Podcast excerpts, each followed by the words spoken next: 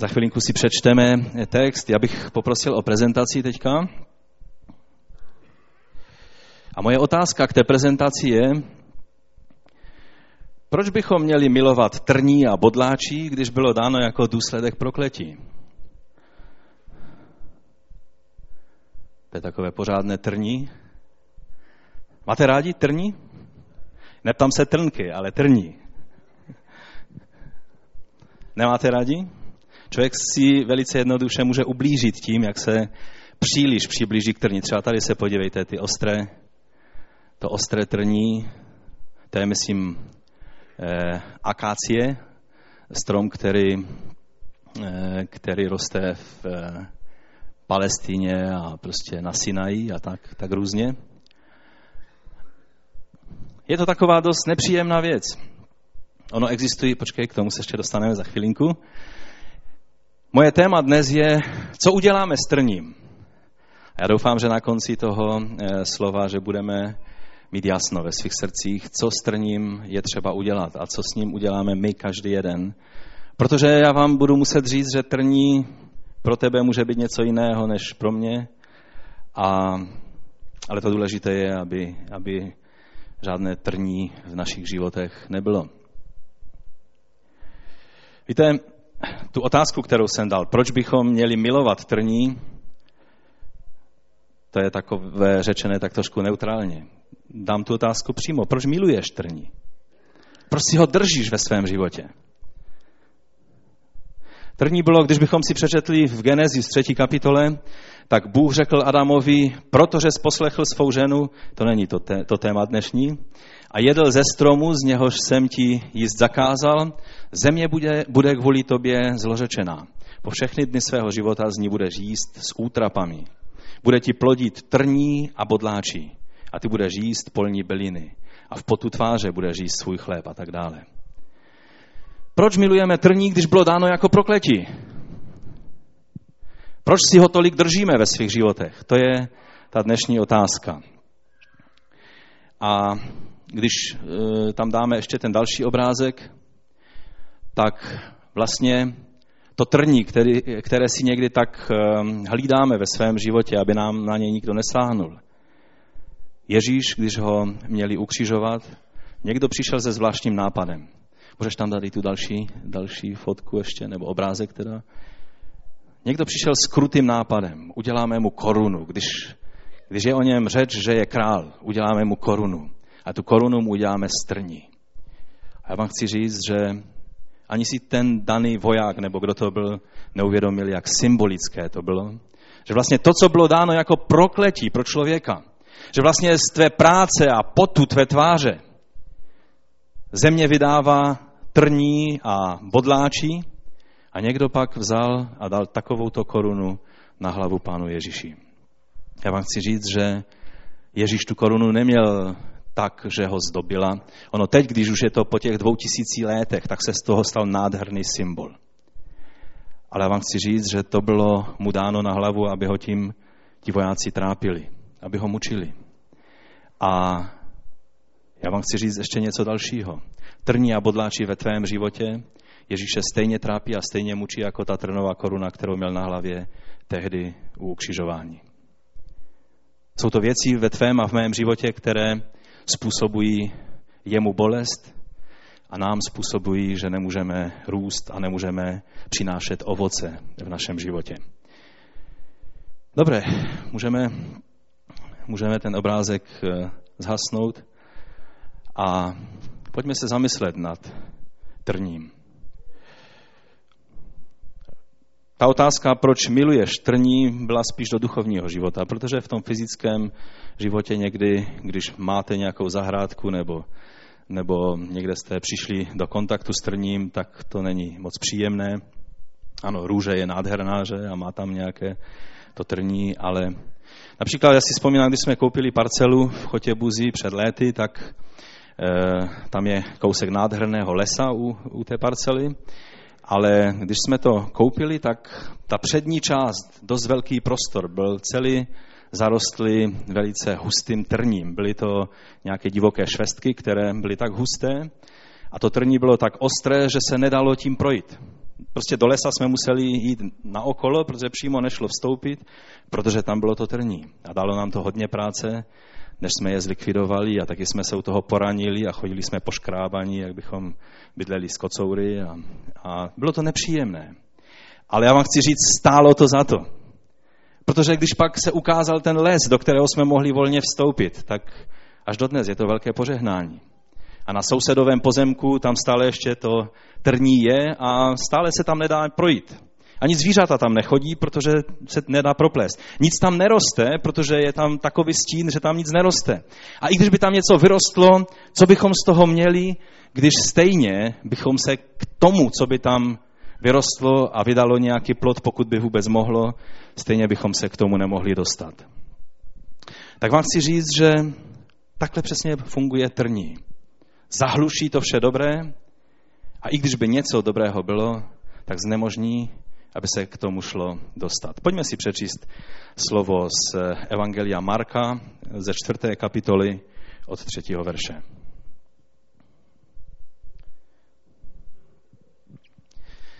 Slyšte, budu číst podle Nové Bible Králické. Slyšte, hle, vyšel rozsévač, aby rozséval. A jak rozséval, některá semena padla podél cesty a přiletěli ptáci a sezobali je.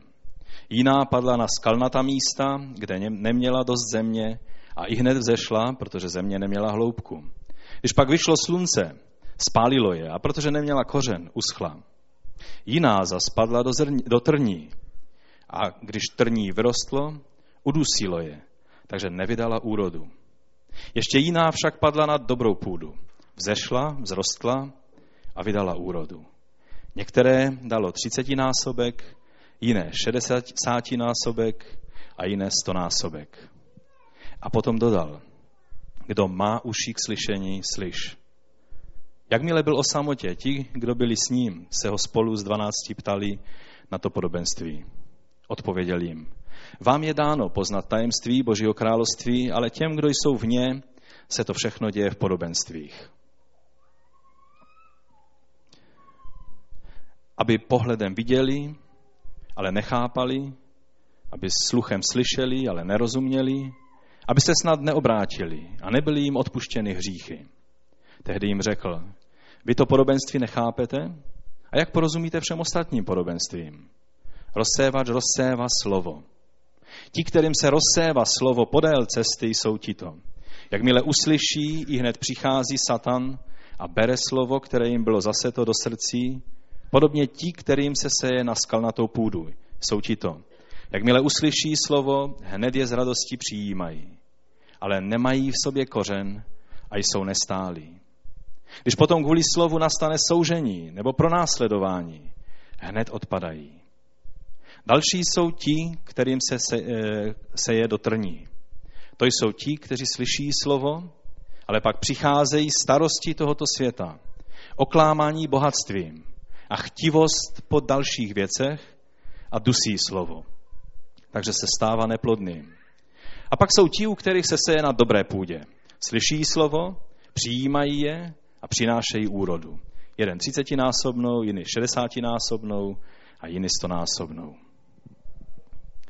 Není to poprvé, co čteme tento text tady ve sboru a už několikrát určitě nejenom já, ale mnozí další eh, sloužili na toto téma. I ve vašem životě mnohokrát jste určitě něco četli, něco slyšeli na toto téma. Ale já se chci dnes vrátit k tomuto tématu trošku z jiné strany. A právě to trní v tom eh, hraje důležitou roli. Když jsme byli když jsme měli v úterý poradu a modlitbu, tak jsme se zamýšleli eh, nad tím, jak lépe slyšet Boží hlas.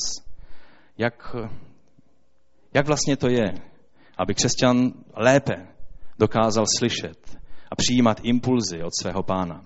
Proč je to tak, že velice často jdeme ve svém životě a jakoby, jako bychom měli problém slyšet našeho pána. Jakoby Bůh měl problém nám něco sdělit.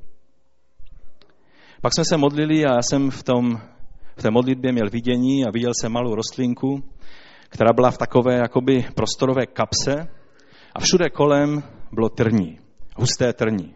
Minimálně tak husté, jak my jsme měli na tom našem pozemku. A byla tam jenom taková malá kapsa, kde ta rostlinka trošku měla prostoru, aby, aby tam e, zapustila kořeny a začala růst, ale už neměla e, prostor, aby rostla více a neměla světlo, aby rostla více. To mě dalo hodně k přemýšlení, pak i bratr Stašek řekl, že něco podobného prožil v té modlitbě. A tak já to přijímám jako boží slovo pro nás dnes. Co uděláme s tím trním, aby ta rostlina víry, ta sedba božího slova mohla růst a přinášet ovoce, dozrát do plných rozměrů, které Bůh zamýšlel pro tvůj i můj život. Toto je otázka, kterou věřím, že nám pán chce dnes položit. Možná by bylo dobré, abychom hned na začátku si řekli, že neexistují lidé, se kterými Bůh nechce mluvit. Neexistuje tady v tomto sálu člověk, kterého Bůh si řekl, víš co, mluvím tam s tím bratrem a tam s tou sestrou, to už stačí, už jsem v kontaktu s tímhle sborem, takže s tebou nebudu mluvit. Ty jenom poslouchej lidi, protože ty od Boha žádné impulzy nepotřebuješ. Takový člověk tady není. Ani v žádné rodině není člen dané rodiny, když už třeba s tátou Bůh mluví, takže už s mámou nebude mluvit, nebo opačně, anebo když Bůh mluví s rodiči, že nebude mluvit s dětmi. Bůh komunikuje s každým člověkem. Když čteme Biblii, vidíme, že Bůh je ten, který komunikuje, který chce být v kontaktu, který chce sdělit svou vůli každému člověku. Je na nás, na naší straně je ten problém, že tu jeho komunikaci, to jeho komunikování nejsme schopni přijmout velice často. To, co jsme četli o těch eh, čtyřech půdách, tak vlastně ukazuje, že to, tam se vůbec, tam není řeč o tom, kdo rozséval, jako by to nebylo důležité. Samozřejmě tím hlavním rozsévačem je náš pán. Ale jistě mi dáte za pravdu, že pán si používá lidi. A někdy se nám zdá, když to ten bratr řekne, nebo tam ten bratr, když to řekne, tak to zabere, tak to bude ono, tak to bude tak to bude to správné slovo, které prorazí, které se dostane tam, kde má se dostat. Ale tady vidíme, že o tom to není. Já bych poprosil pořadatele, aby zavřeli dveře, protože tu je dost hluk, takže já vás jenom o to poprosím a děkuji rodičům, že využívají i místnost pro matky s dětmi a budeme dále pokračovat. Vidíme, že není to v tom, kdo předává Boží slovo, Protože to tajemství není v tom, kdo jde s tím takovou secí nádobou nebo s tím vozíkem, jak teď v Honbachu dokážete koupit, že? A tam to něco rotuje a prostě seje. V tom to není. Ten zázrak je v tom semínku, amen. To semínko má životodárnou schopnost.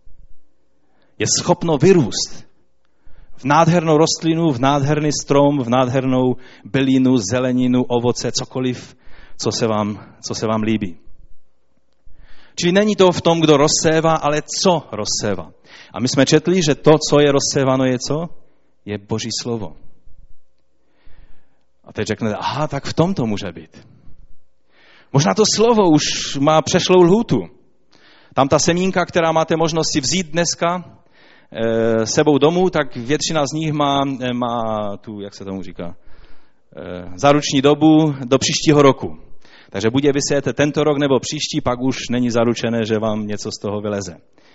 A možná, možná skutečně, ono je pravda, když někdo káže Boží slovo a káže je stejně 50 let a furt stejné věci mluví, no tak už to má asi přešlou záruční lhutu.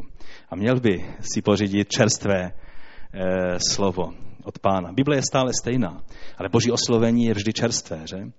Ale když kážeme Boží slovo, někdy, když lidi za mnou přijdou a řeknou, to bylo skvělé kázání, tak někdy řeknu, a naučil jsem se to bratra Sosulského, že my, kázateli, jsme jenom čišníci. My jenom rozdáváme to, co v Božím slovu je. My nevymyšlíme nic nového. Předáváme to, co tam v Biblii je. To je to životodárné semínko. To je to, co dokáže vyrůst. Takže v tom slovu to není. To slovo má velice dobrou záruku, že je v tom život. V Bibli čteme na mnoha místech, že v tom slovu je život. Ale v čem je problém, je v tvém a mém srdci. V té půdě, na kterou to semínko padne. Protože vidíme, že Některá půda je podél cesty. Podél cesty, když eh, mám to říct jednu větou, tak se mi zdá, že to jsou ti lidé, kteří mají své vlastní cestičky ve své hlavě a ve svém srdci. A všechno, i ty nejskvělejší biblické principy, když padnou, tak vždycky tak nějak se skutalejí do té cestičky a jsou tam jenom tak dlouho, dokud nepřijdou ďábelští ptáci a vyzobou, ať je to falešné učení, ať je to prostě ta vychozená cestička názoru, a nezáleží na tom, jaký má Bůh názor, ale já mám takové učení a takového se přidržím a všechno mi spadá vždycky do té mé vychozené cestičky. Takoví lidé jsou beznadějní, není, není pomoci. Jakékoliv slovo vždycky srovnají do latě toho svého eh, vychozeného chodničku. Pak tam je skalnatá půda. Na povrchu to vypadalo dobře, protože tam bylo trochu eh, té půdy a, a byla zahřatá, protože pod tím byla skála, která byla zahřatá od slunce, takže, takže ta rostlinka vyrašila velice rychle. Ale jak rychle vyrašila, tak rychle sklapla, protože to ukazuje na pronásledování. To slovo se nedostalo dost hluboko na to, aby dokázalo obstát jakýkoliv oheň, jakoukoliv překážku, jakékoliv pronásledování. Ale o těch věcech jsme mluvili mnohokrát a tak ještě budeme. Pak je třetí druh půdy a o tom chci dnes mluvit. To jsou ti, kteří mají všechny dobré předpoklady, aby slovo přineslo ovoce a přitom toho ovoce je velice málo nebo není žádné. Nebo nemá možnost dozrát. No a pak je ta dobrá půda. Ta má všechno, co je třeba. To jsou ti, kteří slyší slovo, porozumí tomu slovu, přijmou je do svých životů, zařídí se podle toho a přinášejí ovoce. A jedni mají třicetinásobné ovoce, jedni mají šedesátinásobné ovoce, jiní dokonce stonásobné ovoce. Ale na tom už tolik nezáleží. To důležité je, že přinášejí ovoce podle toho, co Bůh do nich vložil. To je ta dobrá půda. Ale dnes já bych se chtěl vrátit k tomu trní. Co ono znamená? Jak to souvisí ze schopností slyšet Boží hlas? Jak to eh, souvisí ze schopností poznat jeho vůli a vykonávat jeho vůli? Co je e, u toho třetího druhu té půdy nebo těch lidí, těch lidských srdcí vlastně špatně? Vždyť tam o nich vidíme, že oni přijali Boží slovo. Víte, trní je takové, že tam vy neprolezete, ale to zrničko se tam dostane do té půdy. Zasejete a zasévat do trní není problém. To je, jak sejete, tak se, no, vozík tam nepoužijete, ale tím tradičním způsobem do trní dokážete zasít velice dobře. A ta zrnička tak jenom propadnou tím trním a dostanou se do té půdy. V tom není ten problém. Takže je důležité, abychom přišli na to, jaký je ten problém. Proč nakonec nepřineslo požadovaný výsledek? Jak je to možné? Co pak evangelium nefunguje? Už jsme si řekli, že evangelium má záruku toho, že je, je v něm moc. Je moci Boží ke spasení.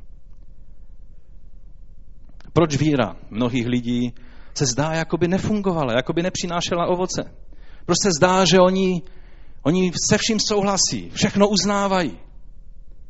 A přesto ve svém životě jsou víc a víc vzdáleni od toho, aby šlo říct, že jejich víra přináší ovoce.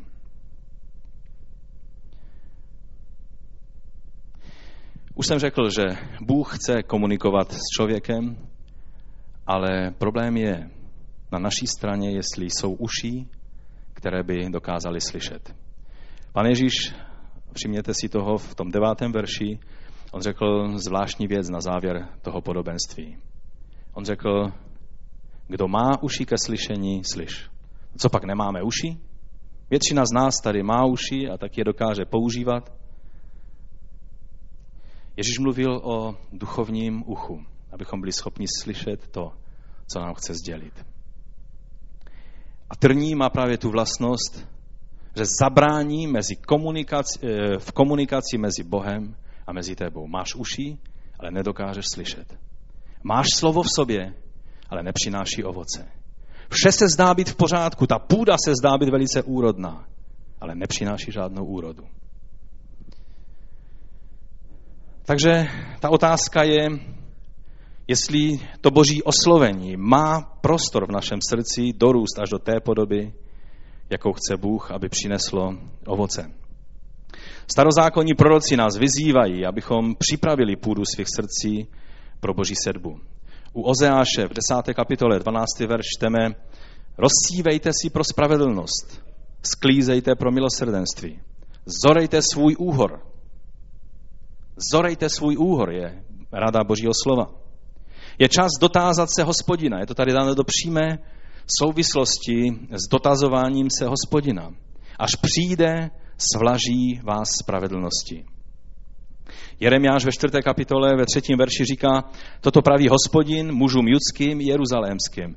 Zorejte si úhor, nesejte do trní.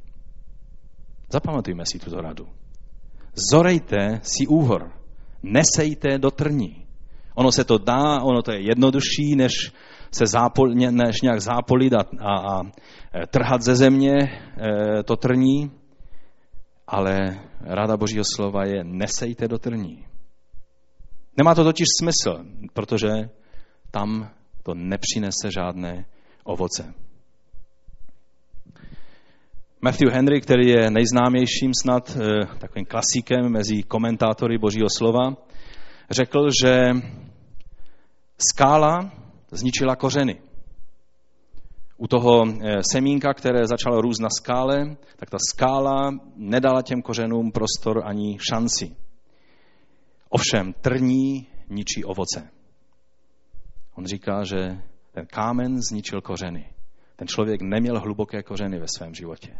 Ale tady se nejednalo o kořeny, ta rostlinka je mohla mít, jak hluboké chtěla, to trní zabránilo tomu, aby vydala ovoce. Takže první bod je to, co jsem už teď vlastně řekl, že pod trním je dobrá půda. To je možná zvláštní zjištění, ale, ale je pravdivé. Pod trním je dobrá půda.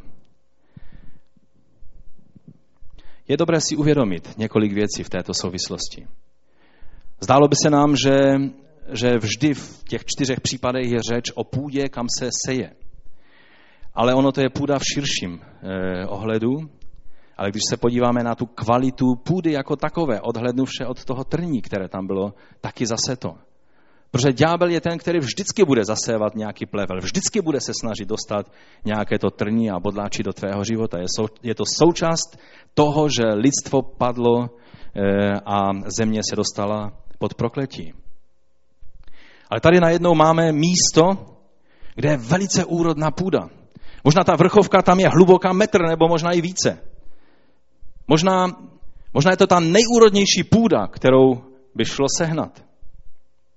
Tam nebyl problém té půdy, jako u těch dvou dřívějších.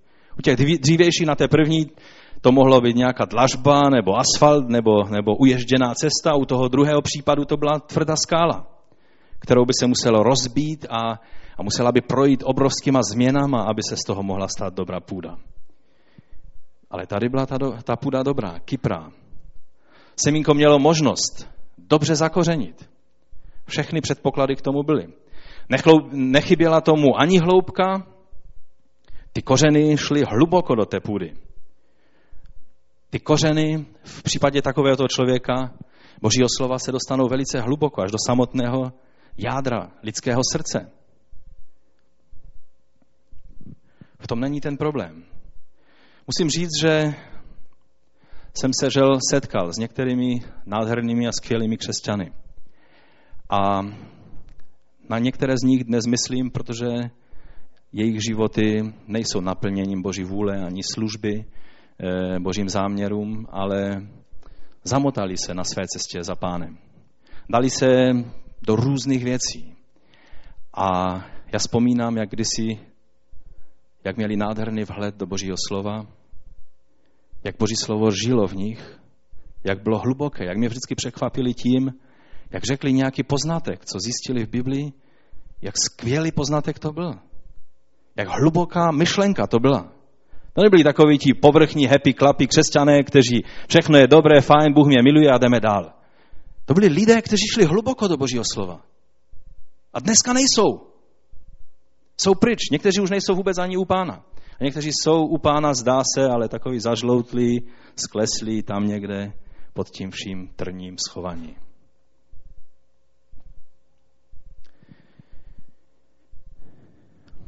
Víte, Já si kladu otázku, co se stalo špatně. Neměli ani vlastní cestu, ani tam nebyla skála v jejich srdci. Jejich srdce bylo měkké. Nepodlehli falešnému učení. Nebyli povrchní ve své víře, aby, aby podlehli v případě pronásledování a protivenství. Vzpomínám na některé křesťany, kteří byli velice houřevnatí v dobách komunismu. Trpěli protivenství a pronásledování a obstáli. A dnes jsou zamotaní ve svém životě. Ve všech možných věcech neslouží božím záměru. Zeptáte se, no a jsou křesťané a budou spasení? Já doufám. Pokud se trní nepodaří zlikvidovat život, duchovní život v nich úplně.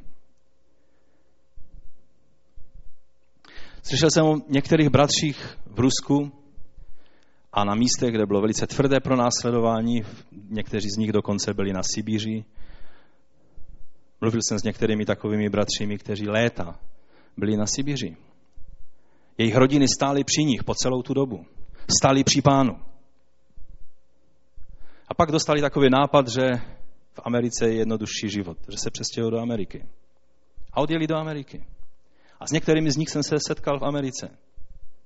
Jejich děti nebyly při pánu a jejich život byl jenom honbou za přeludem a za prázdnýma věcma. A ten život, který předtím měli v sobě, byl pryč. Byl plný trní a bodláčí. A přitom pracovali z plných sil a snažili se a prosili mě, já se modlím za jejich děti a za jejich životy, aby jim požehnal v tom a v onom a že to se snaží dělat a tamto se snaží dělat. Jen samé trní a bodláčí. A život nikde.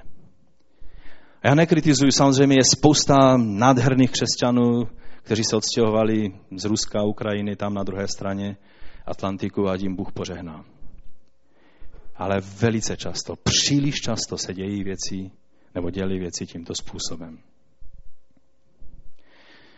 Už citovaný Matthew Henry říká na podobném místě, nebo na téměř stejném místě, jak jsem citoval před chvílí, že dobrobyt zabíjí Boží slovo stejně účinně jako pro následování. Je ovšem ještě nebezpečnější, protože to dělá zákeřně potichu. Víte, když na vás přijde útlak, si vzpomínám, když zavřeli naše bratry do vězení a zdálo se, že teď budou další série zatykání a budou další problémy, tak vám musím říct, že mnozí lidé se lekli. Ale většinou je to spamatovalo k tomu, aby hledali víc pána, aby se přimkli k pánu, aby začali stát pevně ve své víře. Samozřejmě jsou mnozí lidé, kteří pod tlakem, pronásledováním, zamotáním, falešnými zprávami, kteří jim celou dobu vykládají o tom, že jejich manželka je proti ním a má někoho jiného a tak dále. A oni sedí deset let někde v gulagu, tak samozřejmě mnozí podlehli. To je smutná realita. Ale většinou člověk spozorní, když se děje něco špatného a stane se pevný ve své víře. Ale když přijde to všechno dobré a příjemné a a jsou peníze na to, co chceme a, a můžeme si dovolit to, co potřebujeme.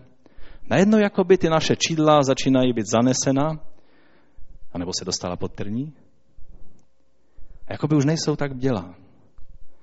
A začínáme se dostávat do pasti. A já si myslím, že Matthew Henry má pravdu. Jsou totiž dvě věci, které u sedby do trní chybí. Ta rostlince, kterou jsem v tom vidění viděl v úterý, tam chyběly dvě věci. Prostor k růstu a světlo. Všechno ostatní tam bylo. Prostor k růstu a světlo. Pojďme se na to blíže podívat. Takže v trní není místo. Je tam dobrá půda, to byl první bod. Ale v trní není místo, chybí prostor. Co to znamená prostor? O jaký prostor se jedná? Samozřejmě se jedná o prostor ve tvém a mém srdci. Amen? Souhlasíme s tím. Ale to je dost abstraktní pojem. Co znamená mít prostor v srdci? Teď se muži můžou otočit na své manželky a máš prostor ve svém srdci pro mě? A manželka říká, amen. No, to by bylo takové zbožné. A řekne, ano, dráhošku. Nebo něco jiného, že? Ale co to vlastně znamená? Manželky by spíš řekly něco jiného. Zamyslí se, jestli ty máš prostor pro mě ve svém srdci. Když sedíš s novinama,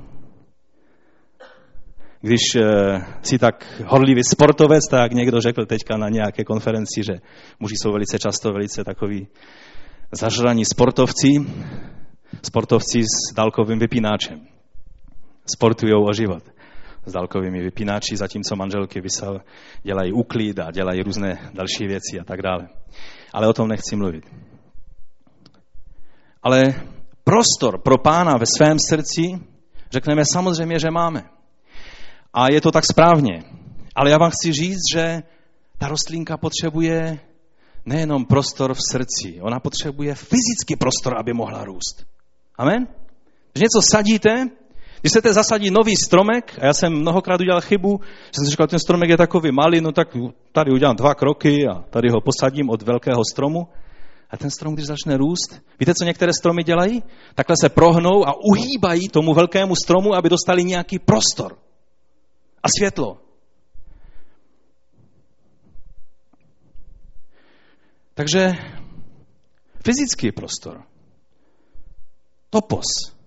V Biblii na jednom místě je řečeno, že nemáme dávat místa ďáblu. A tam je právě to slovo topos, ten fyzický, normální, prachobyčejný prostor, prostě čtvereční metry, eh, hodiny, eh, kolik korun káče to znamená. A takové ty prostě fyzické hodnoty, o tom, o tom je řeč. Je nedávejte místa ďáblu, ale dejte místo. Ta rostlinka víry potřebuje prostor, fyzický prostor ve tvém mozku. Kolik prostoru má ve tvém mozku víra? Řekneš, víra s mozkem nesouvisí. Tak říkali staří bratři dvě generace dozadu, musíš utnout svou hlavu, dát ji pod paří a pak teprve můžeš věřit. Já s tím nesouhlasím. Bez hlavy se nedá věřit. Pak je to bezhlavá víra. To není moc dobrá víra.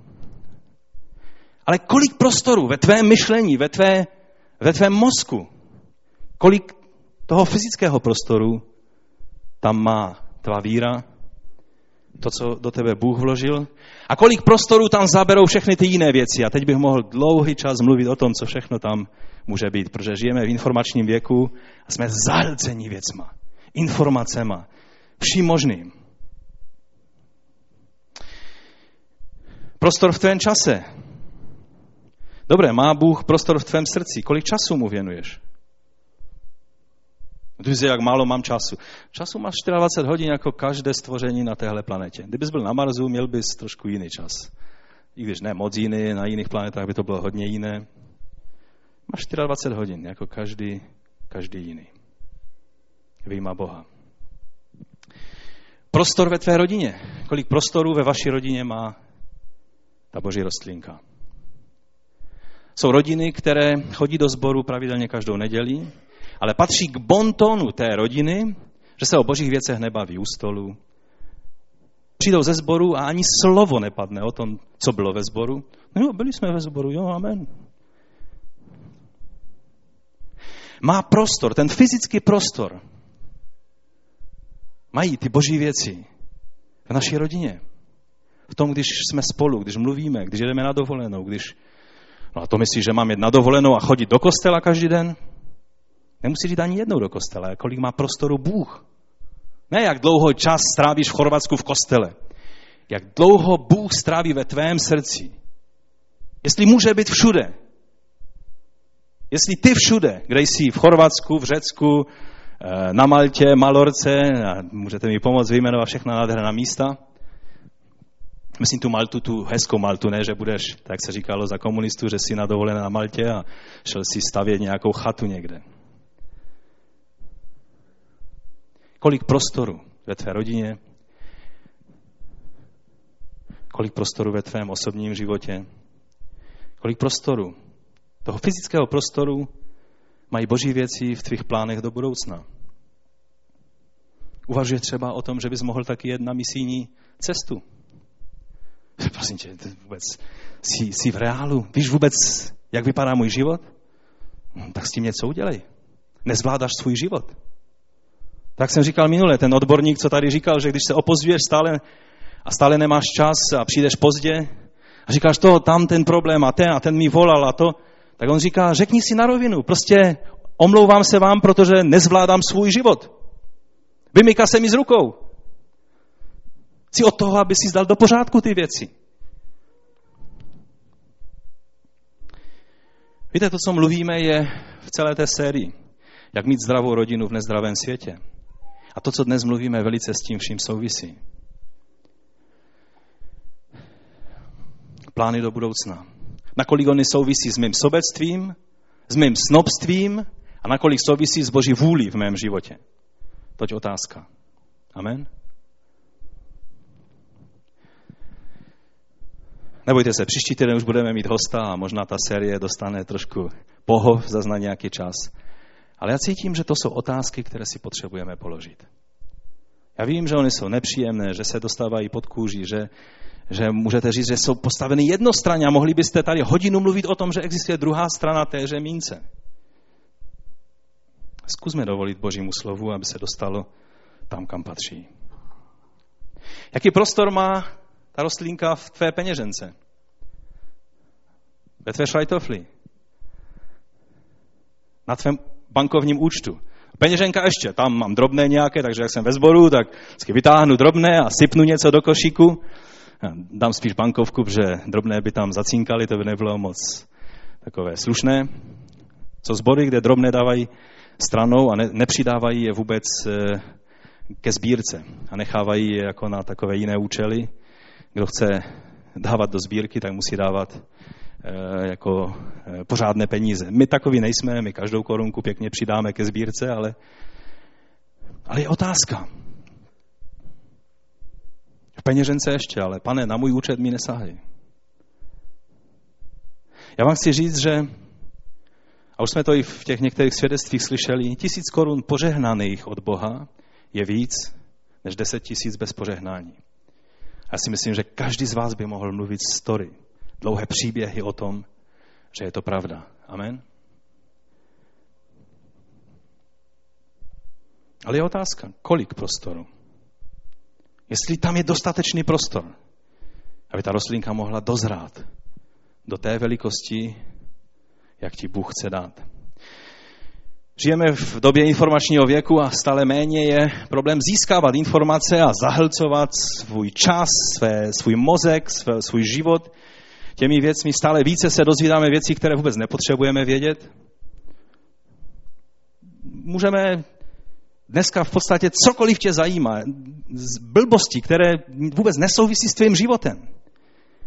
Ano, o novinách se, v novinách se o těch věcech píše, na internetu se o tom píše a my ladujeme ty všechny informace do své hlavy, jako by to byly důležité věci a, a nic z toho stejně nepoužijeme, protože to nesouvisí.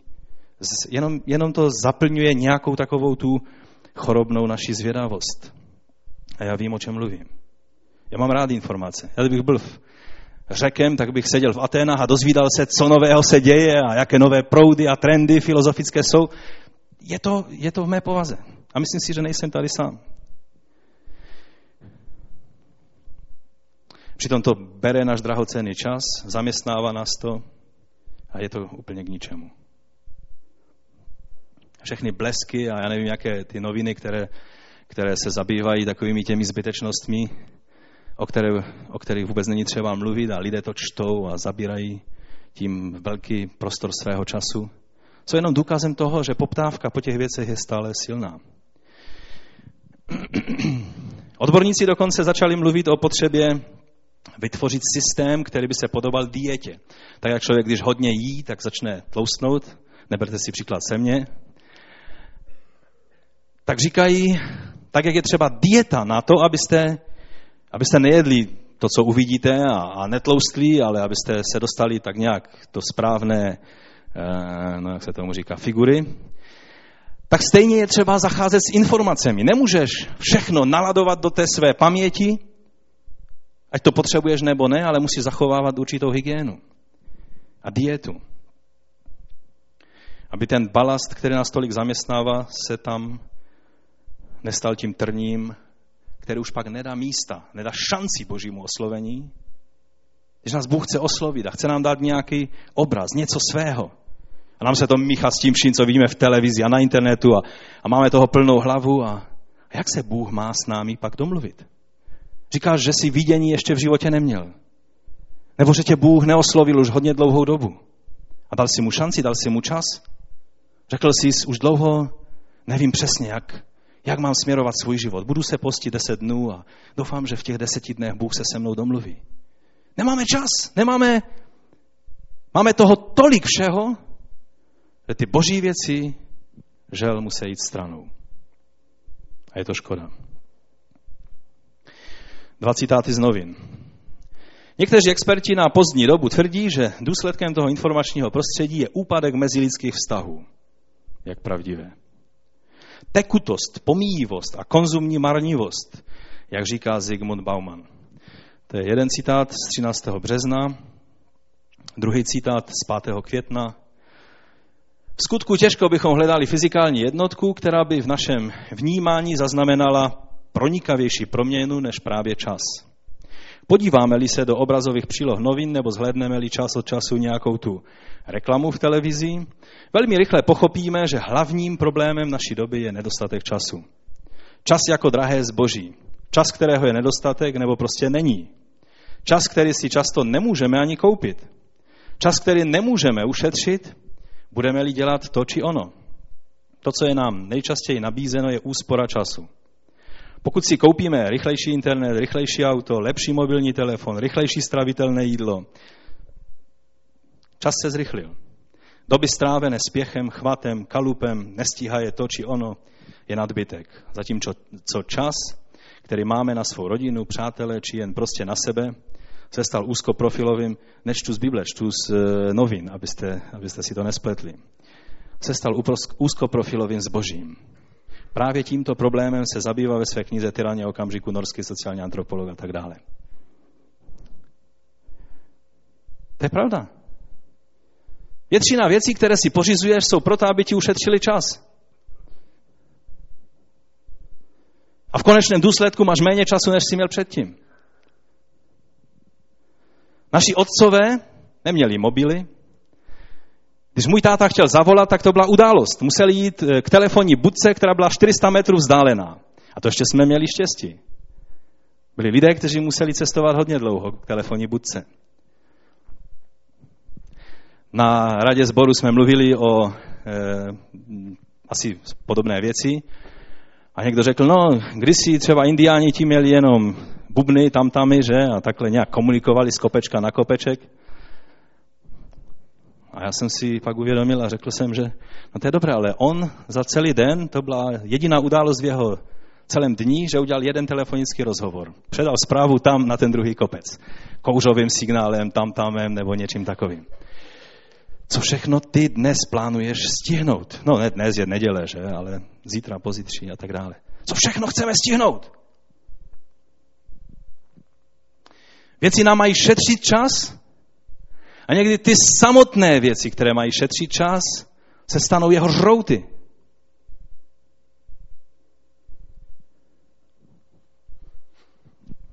Mám obrátit list a pokračovat?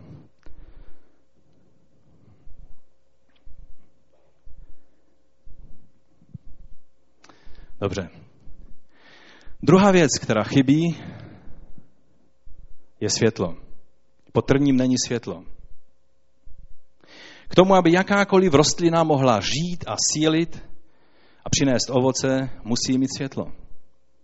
Jedině světlo, a ano, jsou rostliny, které mají rady stín, ale i ty rostliny, které mají rady stín, ty potřebují životně důležitě mít světlo, jinak, jinak by zahynuli. Žálm 36.10 je řečeno, pramen života je přece u tebe a ve tvém světle světlo vidíme. Potřebujeme světlo, abychom mohli rozumět tomu, co se s námi děje, abychom mohli žít své životy před Bohem, abychom mohli dorůst do kristových rozměrů, abychom mohli přinášet ovoce. U Jána v 8. kapitole 12. verže řečeno, Ježíš k ním pak znovu promluvil, já jsem světlo světa. Kdo mě následuje, nebude už chodit v temnotě, ale bude mít světlo života. Život a světlo jsou velice tak nějak propojené, propojené věci. Mít světlo znamená mít schopnost vidět Boží věci z té správné perspektivy. Mít světlo znamená být osloven Bohem v konkrétním, v konkrétní životní situaci. Znamená vlastně to, o čem jsme mluvili na začátku, mít schopnost slyšet Boží hlas, Boží oslovení. Světlo je něco, co když ta rostlinka, která je přikrytá tím trním, tak prostě nemá. A čím více je těch věcí, které tu rostlinku zakrývají, tím méně světla proniká, tím méně života je v té rostlince. A přitom ona má dobré kořeny. Byla to dobrá sedba. Půda jejího srdce je velice, velice úrodná. Možná tam jsou všechny živiny, které tam mají být. Možná ten hospodář tu půdu dobře prohnojil a dal tam kompost a všechny potřebné věci, aby to byla dobrá půda. Víte, ani není vyschlá příliš, takže i vláha tam je.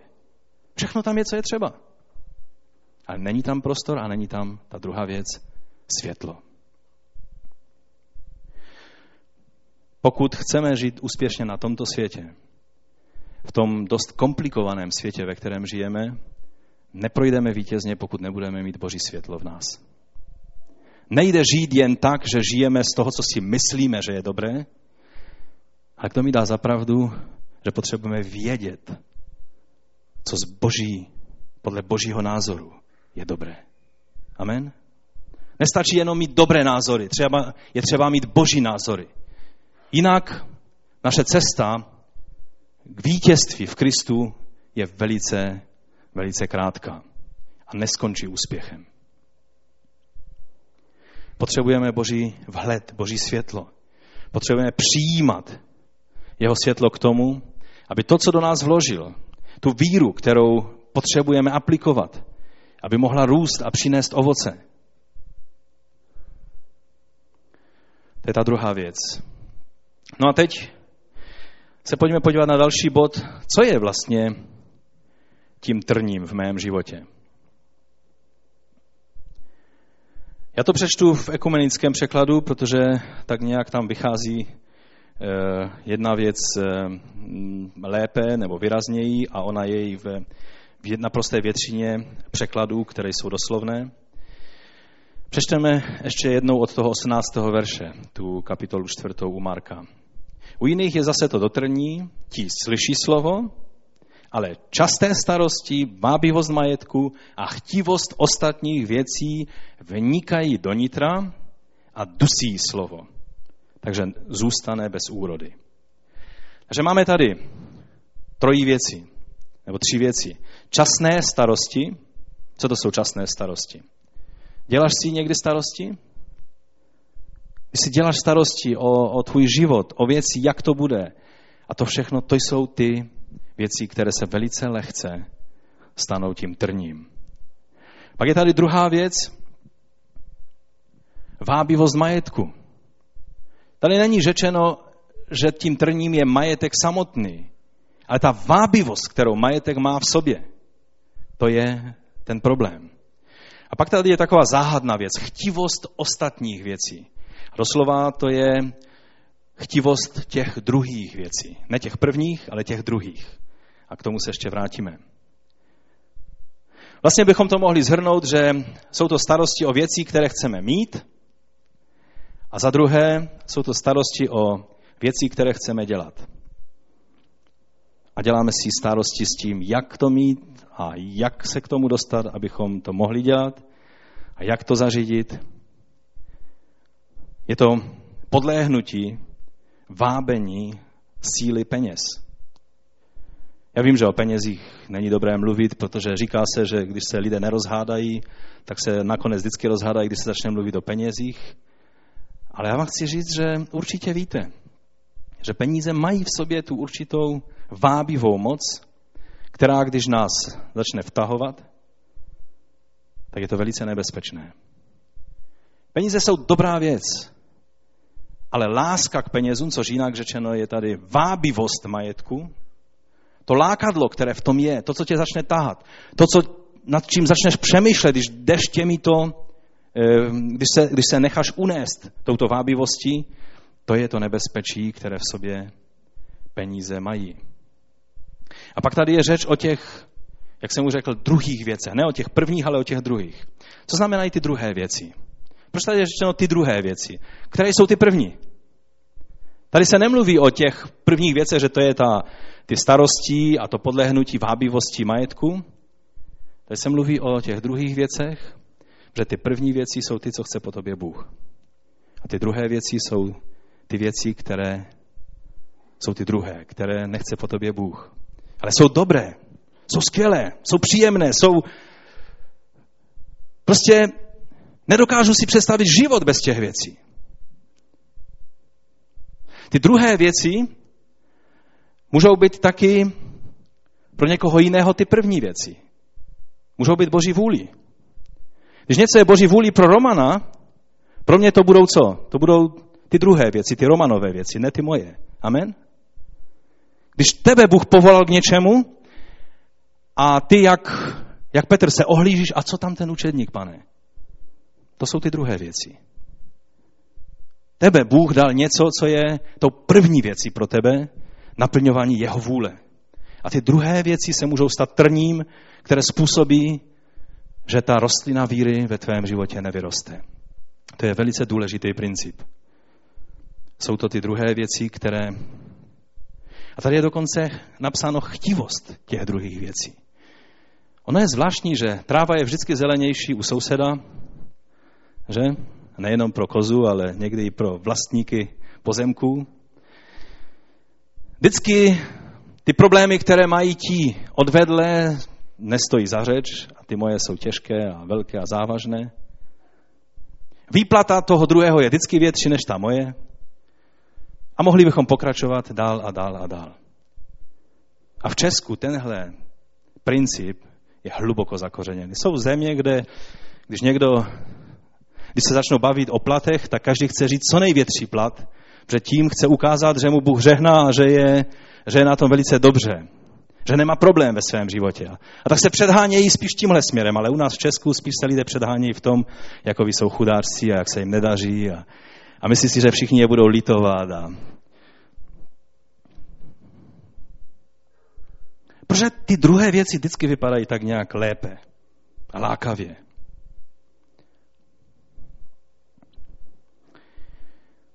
Jak jsem řekl, co je dobré a co je ta první věc pro někoho jiného, pro tebe se může stát trním.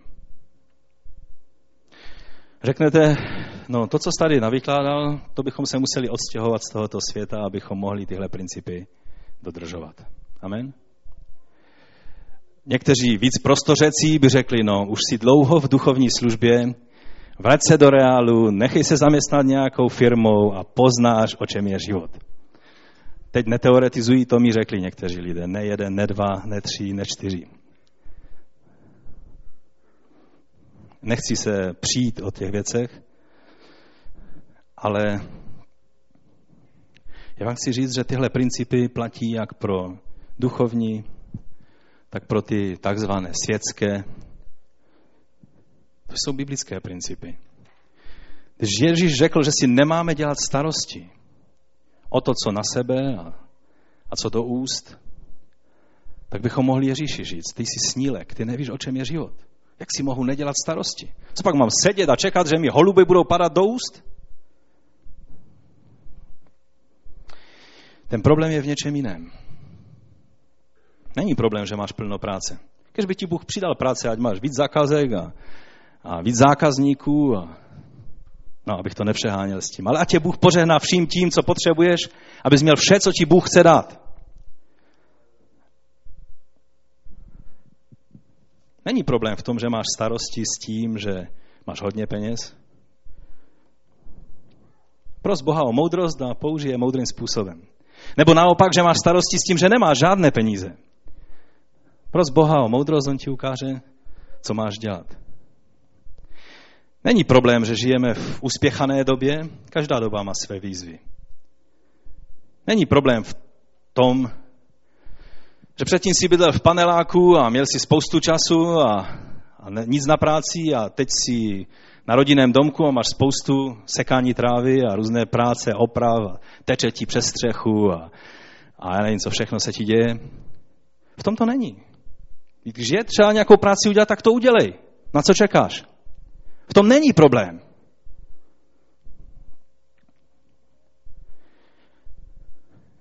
Vzpomínám si na jednoho mladého bratra v Malenovicích, když jsme měli konferenci zakládání nových zborů. Tam byl jeden takový mladý bratr, který dostal příležitost kázat a nevím přesně, co všechno říkal a kam směřoval a co chtěl říct, ale řekl pár vět, které mě dostali. A já vám je zkusím zacitovat tak nějak volně. On řekl, ať se, po, až se postavíš před Boží trůn, Bůh se tě nezeptá, kolik jsi měl peněz, ale co jsi s těmi penězi udělal.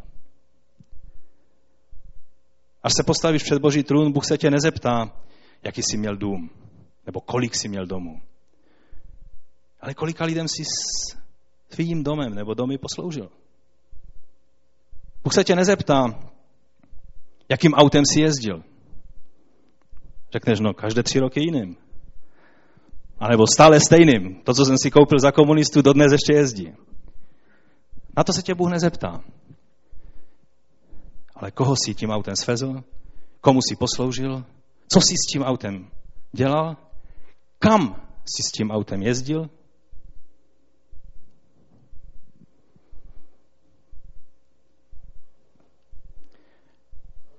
Já musím říct, že mě ty věci, věci dostaly. Že jsem si najednou uvědomil, že skutečně někdy máš pocit, no dobrá, lidé se dívají. Nezáleží na to, na co se dívají lidé. Důležité je to, co máš, jestli používáš správným způsobem, aby Bůh mohl být oslaven z toho, co máš. Když jsi to přijal od Boha, proč si to vyčítáš? Když je to Bůh, který způsobil nějakou věc ve tvém životě, když ti dal nějaké požehnání, proč bys měl žít stále nějakým způsobem, a bát se, že ten nebo onen se bude křivě na tebe dívat. Žehnej. Tou věcí, kterou ti Bůh dal do tvého života, nebo tou práci, nebo tím, tím, tím, tím uměním, moudrostí, eh, já nevím, co všechno můžeme mít, žehnej. Buď božím nástrojem. Protože to jsou věci, na které se Bůh bude ptát.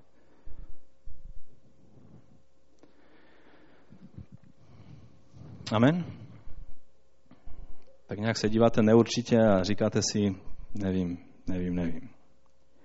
Já vám chci říct, že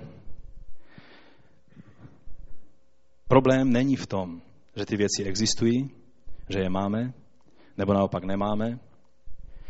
To, co v NBK není tak zřetelně přeložené, a což je škoda, protože ve všech, jak jsem kontroloval prostě jak originální jazyky, tak, nebo jazyk, tak vlastně i většina anglických překladů a, a dalších to tam má, protože je to důležitá věc. Je to slovíčko, které, které tam v ekumence je, že napsáno takovým způsobem, vnikají do nitra. Že ty věci vnikají do nitra. Podívejte se na ten text.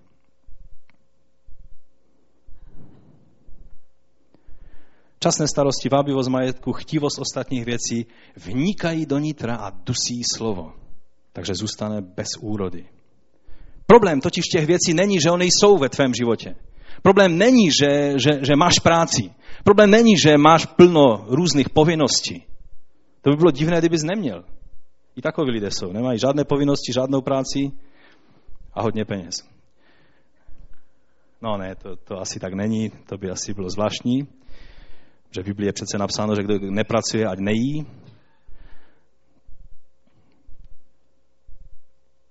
Ale já vám chci říct, že skutečně problém u těch věcí je, že oni mají tendenci se zahnízdit tam, kam nepatří. Mají tendenci jít do tvého nitra. Mají tendenci začít formovat tvůj život. Mají tendenci si nárokovat tvůj život. Mají tendenci se stát vůdčí nebo dominantní sílou tvého života. Tehdy je toto trní. Místo, které v tvém srdci patří jedině Bohu, mají tyhle věci tendenci si narokovat, převzít, protože tam je řečeno dále potom, že oni začnou dusit ten život, který je v tobě, ten duchovní život. Když se dostanou dovnitř, když je máš všude kolem a pracuješ, děláš různé úkoly, všechno možné, co je třeba v životě, zařizuješ, je to v pořádku, pokud tvé nitro je otevřené na Boha, pokud tam na tom trůně není nikdo jiný než Bůh, pokud ve tvém duchu není určující sílou to všechno, co děláš, co máš, co nemáš, ty hořkostí, že nemáš, co bys chtěl mít, anebo starostí, že máš to, co bys nechtěl mít. A to všechno, když ty starosti a strasti, anebo radosti se dostanou tam, kam nepatří, tehdy je problém. Rozumíte tomu? Boží slovo je velice praktické. To není, že tě to vede k tomu, že budeš chodit, tak někteří křesťané jsem slyšel, že se obrátili a, a byli takový hodně naduchlí, nebo jak to říct, tak chodili a čekali teď. Nebo dokonce existují skupiny křesťanů, kteří vám jako jednu z prvních rád řeknou, založ si účet v bance. A každý den se dívej, jestli ti přišly nějaké peníze. No odkud mají přijít, když nepracuje? Křesťané dokážou být tak naivní v některých věcech, že je to hrůza, že ti lidé tomu skutečně věří. Ano, když uděláš ze své strany všechno, dostaneš se do situace, kdy nejde dál. Budeš volat k Bohu. Já jsem ten první, který řeknu jedno, druhé, třetí, té svědectví o tom, jak Jahve Jirech, amen, Bůh zaopatří. Ale když si člověk myslí, že se stane křesťanem a teď mu budou všechny věci padat do klína a a on jenom bude chodit tak hodně duchovně se tvářit, občas nějaké duchovní slovo utrousí. Co je to za křesťanství? S biblickým křesťanstvím to nemá nic společného, bratři a sestry. Ale ty všechny věci mají zůstat tam, kde je jejich místo. My používáme věci, jako bychom je nepoužívali. Celý svět takhle je v Biblii řečený, že používáme a jsme v tom světě, jako bychom nebyli z toho světa používáme. Není řešením, že utečeš na poušť, jak to někteří ve starém době křesťané chtěli vyřešit, že se dostali někde na poušť a mysleli si, a teď jsme bez problému a jsme blízko Bohu. A někteří z nich, takoví ti upřímní, se vrátili zpátky, že prožívali větší pokušení, než když byli uprostřed celého toho života, tak jak on běží. Čili to důležité je, abychom nedovolili těm věcem, aby se dostali do našeho nitra a zadusili to, co Bůh v nás tvoří a co potřebuje prostor a světlo. Postaňme k modlitbě. Myslím si, že už toho bylo řečeno dost a je čas, abychom, abychom si položili otázku, co s tím trním. Než se budeme modlit, tak bych chtěl přečíst, že možná vystala v vás taková rada, co mám tedy dělat. Co s tím trním? Hledejte nejprve Boží království a jeho spravedlnost a toto vše vám bude přidáno. To je slovo na závěr. Nebudu ho vysvětlovat. Je to známé Boží slovo. Uvažuj o tom, co to znamená. Vem ho do svého srdce. To je naopak věc, která patří do tvého srdce. Do toho střeženého místa, kde má přístup jedině Bůh, který je jádrem, který je chrámem tvé bytosti. Celé tvé tělo má být chrámem. Ale pak je nitro člověka, do kterého nemáme právo vpustit nic jiného než boží věci. Ty všechny úkoly, protože žijeme v tomto světě, děláme spoustu věcí. Dělejme je božím způsobem. Ale je místo, kam se ani věci, ty takzvané křesťanské věci, věci, které potřebujeme zařídit, kam potřebujeme zajet, co potřebujeme udělat, je místo, které ani ty takzvané duchovní aktivity nemají právo přístupu, má právo přístupu jedině Bůh jeho slovo, jeho vůle. To je to místo, kde Duch Svatý chce přebývat ve tvém srdci a řídit a usměrňovat a dávat život tvému životu. Aby ta rostlinka mohla vyrůst, sílit a tak, jak v tom slovu, totiž e, Lukáš to říká velice zajímavě, to je v 8. kapitole ve 14. verši, je řečeno, on neříká, že nepřinese ovoce ta rostlinka, ale je řečeno, nedosrají, aby nesli ovoce že to zrno, které padlo mezi trním, že nedozraje, aby mohlo nést ovoce. To ovoce zůstane ne, nezralé. Ta rostlinka zůstane v určitém stádiu. Nevyvíjí se. Pane, já tě prosím za každého jednoho bratra a sestru, kteří jsme na tomto místě. Pane, pokud jsem kázal všem ostatním, tak jsem především kázal sobě. Já potřebuji tyto principy, aby mohly být pravdou a amen v mém životě. Pomoz mi, pane. Ty víš, jak jsem často zahlcen tím vším, těmi informacemi křesťanskými, tím vším, co je kolem nás. A jak často mám problém se stíšit před tebou. Být jak ta Marie, která se posadila k tvým nohám. Vybrala si ten úděl, který je lepší než, než to, co vybrala Marta. Pane, já tě prosím, pomoz nám. Pomoz mým bratřím a sestrám, obzvlášť těm, kteří, kteří se zdá, že nezvládají své životy a že, že mají plno věcí. A nebo naopak nezvládají své životy, že nemají nic ve svém životě. Já tě prosím, pane, dej nám milost, abychom ty všechny věci, to trní, dali pryč, abychom rozhodrali ten úhor. Aby zůstala půda připravená pro tvé slovo, plná světla, úrody. Pane, pomoz nám, aby se ty věci nedostaly do našeho nítra. Aby problémy a starosti neformovaly naše názory na tebe, ale aby to bylo tvé slovo. Aby problémy, starosti a strasti života neformovaly náš názor na ostatní lidi. Aby nevznikala hořkost a všelijaké zranění z toho všeho, co prožíváme, protože je to jenom proto, že to vpouštíme do našeho nítra. Když prožíváme problémy, pomoz nám, abychom se nestali součástí těch problémů, ale součástí řešení těch problémů. My tě prosíme o tvou milost, pane. Každý jeden, jak jsme tady. Pokud, pokud můžeš říct, že to slovo platí i na tebe, že potřebuješ nějaké to trní dát pryč ze svého života, tak můžeš pozvednout tím ruky, to dát najevo a říct, pane, pomoz mi. Dej mi milost, abych můj život, aby byl plný tvého slova, které přinese úrodu. Aby žádné trní v něm nemělo místo. Pane, ty vidíš ty ruce a tě prosím ve jménu Ježíše Krista, Otče. Odpust nám všem, kteří jsme zvedli ruce. Že jsme dovolili trní způsobit neplodnost nebo nezralost ovoce v našich životech a pomoz nám, abychom mohli skutečně dát prostor tvému slovu, aby rostlo, sílilo v plní tvého slunce, kterým jsi ty sám. A v tom prostoru, který, který budeme moci dát tvým věcem v našich životech. Prosím tě o to ve jménu Ježíše Krista.